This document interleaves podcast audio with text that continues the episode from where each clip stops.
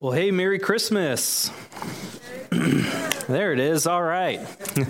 Uh, so uh, let me let me just start off with uh, with a confession. Um, do you remember those those plastic nativity scenes that seemed like they were from uh, the '70s?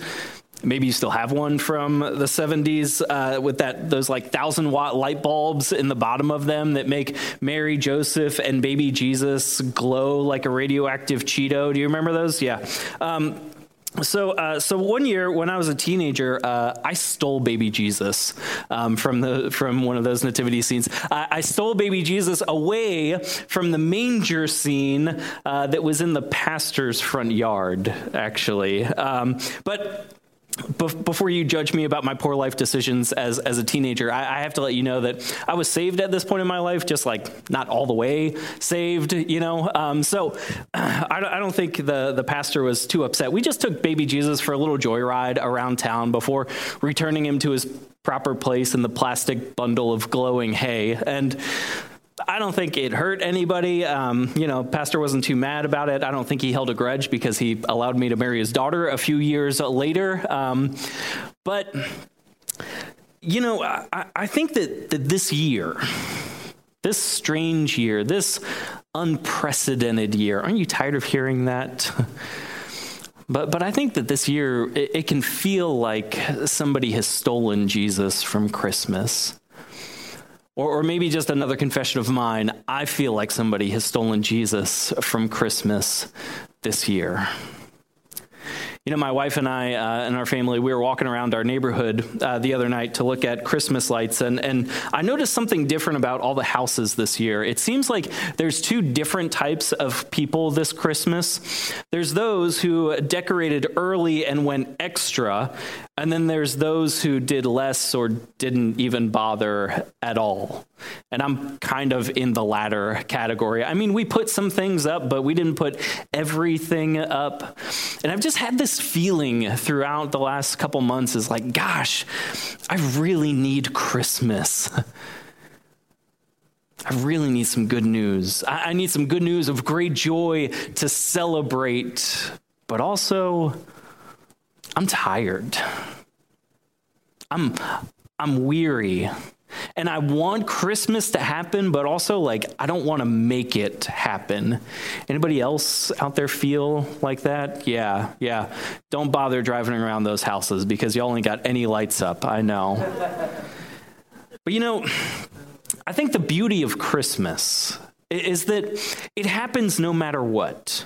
Like Christmas comes no matter what, whether we feel like it or not, whether we feel up to it or not, whether we're prepared for it or not, whether we feel like we need it or not, Christmas comes. The same familiar story greets us every single year. And you know, as a pastor, I, and, and probably every pastor, I don't really like preaching Christmas Eve sermons because, you know, it, even though it's a classic story, it's it's good news, it's it's just teed up for you. I, I, approach it every year just wondering, like, I wonder if there's anything new I can say to this that hasn't been said before. I wonder if there's maybe a new insight to this or something. But this year I realized that really the, the good news for me this year in this Christmas story is its familiarity. That, that, once again we hear the story of Mary and Joseph and Jesus and the angels and the shepherds. They're there every year to greet us with this good news.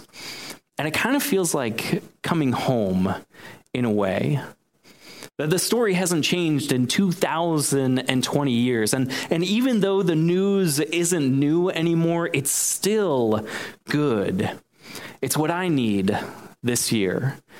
And maybe that's why you're here today, is because you just need to be reminded and comforted by this ancient story of good news. God is with us, God is still with us, and God still wants to come into our world, even in 2020. I think back to that very first Christmas night, way back when in Bethlehem. And I think of the characters of that first Christmas story, and, and I think that they're kind of a lot like us and where we find ourselves right now. That in, in the first Christmas, everybody is so consumed by the chaos of their circumstances, the chaos that surrounds them. I mean, Mary is this unwed virgin mother who's told that she's about to give birth to the Son of God. And even though she's very level headed about it, it's still kind of shocking. And then you have Joseph, her fiance who found Mary to be pregnant after she had been staying at her cousin Elizabeth's house for the past few months. And Mary comes home saying, It's God's, it's God's. Joseph is like, Mm hmm, okay. Thankfully, an angel shows up, clarifies some things for him. And then you have the shepherds who, well, their whole life is hard. Their whole life is, is chaos. They're poor, wanderers, low down on the social totem pole. And then, in the middle of all of that, the government decides to take a census, which wasn't just to count the, the number of people living in the land, but to count the amount of wealth in the land so that they could tax people to the max. I mean, what an inconvenient and unwelcomed command in the third trimester of pregnancy. Nobody was happy about it. And I imagine the, the shepherds are probably grumbling about it as they're out there in the field when an angel greets them that first Christmas night. And consumed by all of this chaos that surrounds them, good news shows up right on time. Good news of great joy that tonight in the city of David, a baby has been born. The Messiah, a Savior, the Lord, peace on earth, goodwill towards all. I've been thinking about that word peace a lot lately, especially this year. I've been thinking, you know, peace peace is such a precious gift. It's a gift that, that's given to us that interrupts the chaos of our lives.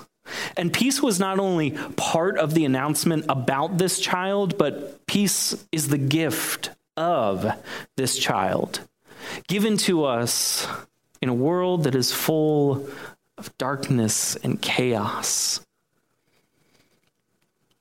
We often think, we often think that, that peace comes through perfection, or, or peace comes through momentary pauses like a vacation. And so we say things like, you know, whenever this hectic season ends, then I'll have peace. Or if I can make Christmas just right, then I'll have peace about all that I've had to endure the month leading up to it when I get that new job, when I get that promotion, when things change, when things are just right, when, when, when. But you know, if this year has taught us anything, it's that sometimes things don't go just right. Things can't go just right sometimes. So we've got to find another way to peace that doesn't depend upon our perfection. I believe that you know the secret to peace it's it's not it's not out there somewhere on the distant horizon of the future but it's actually something that's much closer to home. That, maybe it's it's slowing down the merry-go-round of life just enough so that the blur can come into focus. And, and I think like that's what happened on that first Christmas. That the whirlwind of the world came to a halt because a baby had been born to proclaim, Peace, be still. And silence fell on the earth. I think it's interesting.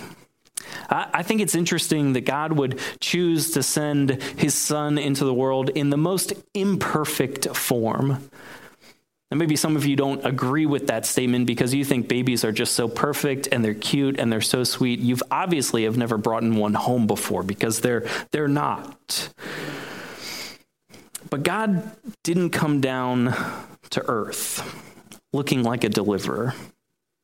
God came looking like a dependent. So why why is that? God, who is supposed to be our deliverer, comes looking like a dependent. Jesus, who is supposed to be our Savior, comes as a baby. here's my theory. Here's my theory as to, as to why this went down the way it is. And, and this is just from my experience, but my, my theory is that, you know, babies, they take a lot of time, like a whole lot of time. And babies also take a whole lot of love. And love is painfully time consuming. I mean, just think about some of those relationships that you have in your own lives. A whole lot of time went into forming those relationships so that love could be the outcome of it. Hurry and love are totally incompatible.